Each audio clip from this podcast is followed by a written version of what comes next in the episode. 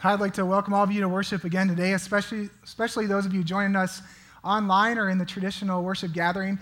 It's good for us to be able to study the Word of God together as we continue to look at Jesus' words in the Sermon on the Mount in Matthew chapter 5 through 7. And this morning, Jesus is addressing a significant barrier to living and growing in this vision of the good life that he calls to live in the kingdom of God together. And it's really a problem that all of us hate judging others. If I were to do a little survey of the room right now and ask you to raise your hand if you like being judged by someone, I don't think I get too many takers of that, right? I know in my own life, when I feel judged by someone else, it makes me just feel bad. It creates distrust and distance in relationship to somebody else, and it's just not a good feeling. And I know that in our popular culture, this is a cry that you can hear in pretty much every movie and so, well not every but many movies and songs and tv shows. Don't judge me. Followers of jesus and people who don't follow jesus would say amen to jesus first three words in this passage. Do not judge. Actually one of the gyms that i belonged to in my life was back in virginia. It, it, it captured this slogan in their marketing plan for their gym planet fitness. When you walk in the gym you see this huge sign. It says Welcome to the judgment free zone. And the one thing that you're not supposed to do in this gym is judge anyone else. And if you do, there's this really interesting alarm on the wall that I thought was pretty funny, and I took a picture of it and wanted to show it to you guys. It's called the lunk alarm, and they define a lunk as someone who looks down on somebody else or judges someone. And if they catch you doing that, this alarm will go off. And I remember the first time this happened in the gym, everyone was just kind of looking down like, was it me? You know, no one wanted to be the lunk because uh, honestly, judging others is something that we all hate. At the same time, I think we can be honest and admit that judging others is a problem we all have too. And this isn't a problem that we, we like to admit, that we struggle with judging others. You don't hear many testimonies in a church service begin with, Hi, my name is Corey Paxton, and I'm a judgeaholic because we don't want to be the lunk, right? Judging others is like one of the worst sins in our culture. And it's not something we like to own up to. But I think it's a problem that we all have in our hearts. Human beings have a natural tendency to judge others or tear others down, if not actually in the words that we say in our minds and our hearts. And if you don't believe me, I think you could just look on Facebook. Let me just say a couple popular culture names and see if you've heard anything judgmental about either of these people. Uh, Christian Ponder. Anybody heard of him before? Okay, Christian Ponder, if you don't know who Christian Ponder is, he's the quarterback of the Minnesota Vikings, and they're having a hard year. You don't too, hear too many kind things being said of him uh, around Minnesota right now, not very many nice things. And people move from kind of evaluating whether or not the team's going well to kind of tearing people down and condemning and, and judging him. And then another name that I think you could probably recognize is Miley Cyrus. There's been a, a lot written on Facebook and Twitter and different articles about Miley Cyrus these days. And, you know, uh, it's really easy to go from evaluating whether or not you agree with her behavior or you disagree with her lifestyle to judging and condemning. And you see that all over the blogospheres and the Twitter universe and Facebook. Judging others is everywhere. Even though it's a problem that we all hate, it's a problem we have in our culture. And in our personal lives, I, I, think we can be honest that this is a problem we have there too. That there's probably a name of someone in your life that as soon as you say that name, kind of just brings something up inside of you. You struggle with having judgmental thoughts or feelings about that person. We just have this tendency to put ourselves above other people and tear them down. And Jesus is diagnosing this problem in the human heart because he knows the problem of judging others hurts our lives and it hurts our relationships. It feels others, it feels terrible to be judged by others, and it feels terrible really to judge others when we're honest about it. And Jesus wants us to break free from this vicious cycle. He wants to name it and call it out. That when we judge others, we create distance and distrust and disconnection in our relationships. And it, it really creates this vicious, vicious cycle that comes back to us. When he says, Do not judge, or you too will be judged, for the measure you use will be measured back to you. Doesn't this happen? As soon as we have a problem with somebody in our relationships and we make a judgment against them, that cycle just begins distrust, disconnection, distance. And before too long, someone you were close with, you are miles apart from them, even if you're in the same room. And that's a sad, painful thing that Jesus wants to diagnose and help us name and, and call it out so we can break free from that cycle. And that cycle not only happens in our close relationships or our friendships at school or our marriages or our workplaces, it happens in organizations. There's a great book that was written by an author named Patrick Lencioni that's been really helpful to our church staff in thinking about how we can create a healthy environment here in our church workplace and for our, our church family. It's called The Five Dysfunctions of a Team. And he has a pyramid that, and you don't have to look at the words on this pyramid. I just put it up that you would see five dysfunctions indicate no safety. At the bottom of this pyramid that analyzes how organizations become unhealthy is absence of trust. And when there's a judgmental spirit present in an organization, not only do relationships suffer, but results suffer. And so, to bring health and revitalization to any kind of organization, it starts at the bottom level of rebuilding trust, of working through whatever needs to be worked through, of giving each other permission to make mistakes and clarifying expectations. Because judging others, it really causes a lot of pain, not only in our lives, but our organizations. And in the church, I think we need to be honest that we have a judgment perception problem in our culture. There's a book, another book that was written recently that I'd recommend everybody reads called Unchristian, and it's a survey of the beliefs and attitudes of 13 to 30 year olds in our culture and their perception of Christianity. And one of the things that they perceive from the church is that the church is judgmental. And whether this is fair or not, or right or not, it keeps many young people away from hearing the good news of salvation and the life change that Jesus can bring because of a judgmental spirit that they experience from many Christians. And so, if this is a problem in our lives, in our personal lives, in our relationships, if it's a problem in our organizations, it's a problem in our churches in this country, how can we break free from it? Fortunately, Jesus has come to show us a different way, a better way to deal with our problems in relationship to one another. And I think this passage that we're going to be looking at this morning, it sinks deeply into our minds and our hearts. It can change the way that we relate to one another. It's a better way. And fortunately, Jesus has a sense of humor about it. I want us to read this little section again, and then we're going to do a little experiment together. In Matthew chapter 7, verse 3, Jesus says this Why do you look at the speck of sawdust in your brother's eye and pay no attention to the plank in your own eye? How can you say to your brother, Let me take the speck out of your eye, when all the time there's a plank in your own eye? You hypocrite. First take the plank out of your own eye, and then you will see clearly to remove the speck from your brother's eye. I love this illustration because it really gets at the heart of our problems and helps us to laugh at ourselves. I can't teach on this illustration without us acting it out together. So, what I'd like for you guys to do is to take your bulletin, if you have one, and roll it up into a little plank and just try to find the speck in your neighbor's eye with a plank sticking out of your own, just even a bulletin, okay?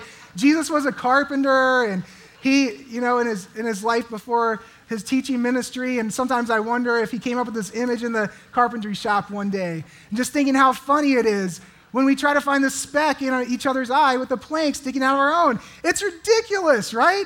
It's really difficult. It's impossible to do that. And he's calling out this natural human tendency to see other people's sins and other people's problems as a bigger deal than our own, right? Don't we do that?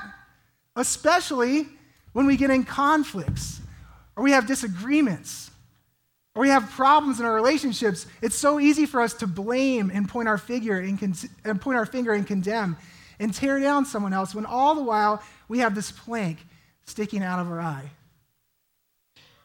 And if we're going to break free from this judgment cycle, it's going to be having start with having the humility to take the own our own our plank, of having the humility to look at our own sin and see how we're contributing to the problems that we experience. In Luke chapter 18, Jesus tells us this story. I think that helps us to see that this problem of judgment really starts in our relationship with God. He tells the story of two men that go to a first century temple to pray. And here's what the story says in Luke chapter 18 Two men went up to the temple to pray, one a Pharisee and the other a tax collector. The Pharisee stood by himself and prayed, God, I thank you that I'm not like other people, robbers, evildoers, adulterers, or even like this tax collector. I fast twice a week and give a tenth of all I get. But the tax collector stood at a distance. He would not even look up to heaven, but beat his breast and said, God, have mercy on me, a sinner. I tell you that this man, rather than the other, went home justified before God. For all those who exalt themselves will be humbled, and those who humble themselves will be exalted. Both of these men had problems in their relationship with God and each other. One man came clean before God and asked for mercy and confessed his sins. He took responsibility for his own wrongdoing, for his part in the problem. And he came close to God that day. And I bet when he came, went home, he came closer to other people that he was in relationship with. Because when we experience mercy from God, when we confess our sins and have humility before other people, that brings us closer to other people too. It begins to reverse this cycle of judgment and help us break out of it in relationship with each other when we take responsibility for our own wrongdoing and have a humble attitude towards other people. But the other man, the man who was doing so many good things, he had a problem too, but he didn't recognize it. He had this big plank sticking out of his eye, this plank of pride that was pushing him far away from people in his life and from God.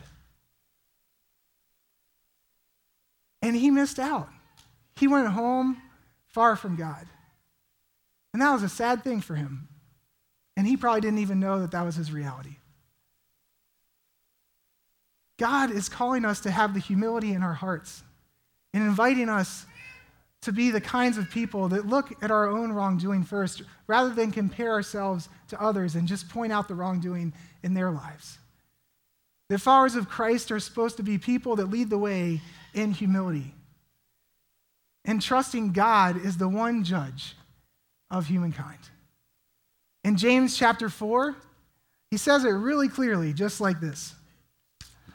He says, There's only one lawgiver and judge, the one who is able to save and destroy. But you, who are you to judge your neighbor? I wonder how many of our marriages and our friendships, our organizations, could experience healing by just practicing this one command from Jesus and not even getting it right all the time, but having the humility to look at ourselves first and take responsibility for our part in the problem of taking the plank out of our eye in humility with one another. And I wonder, as a church, how the world would respond to the good news of saving grace in Jesus Christ if we took our plank out of our eye and stopped judging the world around us that hasn't even chosen to follow Jesus. I heard a story a few years ago in a book called Blue Like Jazz by author Donald Miller, and he shares about this experience that he had during college. And like most college campuses in our country, Christians are in the minority. And so they were discussing how they could make an impact on their campus for Christ in the midst of a really wild week at this very secular school in Oregon. And they were discussing different things they could do, and they came to a pretty radical experiment that they, they hadn't heard anyone do this before, but they were going to try it. And this was their idea. They were going to set up a confession booth right in the middle of the campus where all the parties were going on, like on the weekend. And they were going to take turns dressing up in monk outfits. Like, seriously, they did this. And they sat in the confession booth and they were going to have confession. But here's the twist rather than going out and just trying to get people to come in to do confession, they decided that they would ta- take responsibility for the ways they had fallen short as far as of Jesus on campus, the ways they had judged people who hadn't even chosen to follow Jesus. And so, as people began to come into the confession booth, I wanted to read you the story of, of the first encounter they had with somebody. It goes like this This guy comes in named Jake, and he says, What's up, man? And he had a smile on his face and just kind of joking around. He said, So what is this? I'm supposed to tell you all the juicy gossip I did at the parties this weekend, right? And Donald said, No. Okay, then. Well, then, what's the game? He asked. It's not really a game, it's more of a confession thing. You want me to confess my sins, right? No, that's not what we're doing today. Well, what's the deal, man? What's up with your monk outfit? Well, we're, we're a group of Christians here on campus, you know, and He said, I see this is a strange place for Christians to be, but I'm listening. Thanks. He was patient and gracious. Anyway, there's a group, a few of us, that were thinking about the way Christians have sort of wronged people over time, you know, the Crusades and all that stuff. Well, I doubt you personally were involved in any of that. No, I wasn't. But the thing is, we're followers of Jesus. And we believe that He's God and He came to love and save the world from sin. And we haven't done a really good job of representing that. It can be really hard as a Christian sometimes. I see, Jake said. So, this group of us on campus wanted to confess to you. You're confessing to me? Jake said with a laugh. Yeah, we're confessing to you. I mean, I'm confessing to you. You're serious? His laugh turned into a straight face. Well, there's a lot. I'll keep it short. Jesus said to feed the poor and heal the sick. I've never really done much about that. Jesus said to love those who persecute me. I tend to lash out, especially if I feel threatened. You know, if my ego gets threatened, I have a really hard time with that. I know it's wrong, and I know a lot of people won't listen to the words of Jesus because of people like me who know him. And we carry our agendas into conversations rather than just relaying the message of Christ that he wanted us to get across. There's a lot more, you know. Jake looked at him and said, It's all right, man. His eyes started to water. Well, I said, clearing my throat, I'm sorry for all that. And Jake said, I forgive you. And he meant it. I told him thanks. He sat there and looked at the floor, and there was a fire, a candle burning, and he just looked up and said, It's really cool what you guys are doing. A lot of people need to hear this. It's amazing that when we have humility, when we take the plank out of our eye in relationship to other people, it's like a magnet to the grace and mercy of Jesus Christ. But when we have a judgmental spirit in relationship to other people, it's just repellent for people to Jesus Christ. I know in our personal lives, this can get even more difficult. It's really hard to see the plank that's in our eye in our everyday relationships. I know I learned this lesson a really hard way when I was 23, and this is the first time I think I really realized I had a plank in my eye. My sister uh, was in, really struggling with an eating disorder. It was actually killing her. And it was a really difficult time for my family, and I was the good big brother, and so I thought I knew her answer. I, she wasn't eating, so she needed to eat. And if she would just follow the solutions that we gave her, then she'd get better. I didn't realize at that time that the problems were a lot deeper than that. It wasn't until she had the courage to tell me later how she felt that what was really happening is I had this big plank in my eye with the word written on it, the right answer, that was just pushing her farther and farther away. And she was feeling more and more ashamed and guilty for the struggle that she had, rather than what my desire was, was to help her. And it wasn't until she decided she wanted to get help. And she got involved with a Christian eating disorder clinic and she was there for a long time, that God brought healing to her soul. And I still remember when my family was invited to be a part of that process, and we were invited to lay our planks down and listen to the hurts and the pains my sister had and how we contributed to her problem.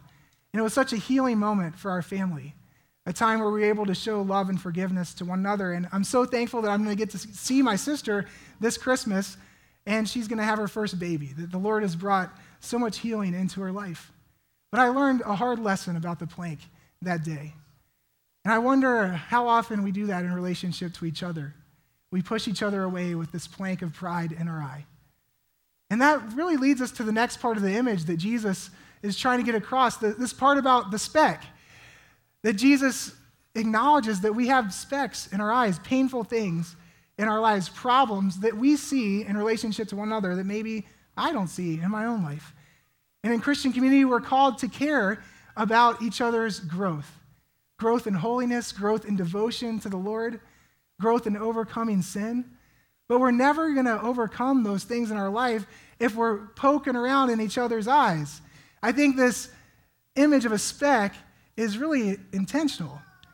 A speck is painful and it's small, and it takes a lot of gentleness and care and compassion to get a speck out of somebody's eye. I believe Jesus is giving us a beautiful picture of how we're called to help each other grow when we have a problem with one another.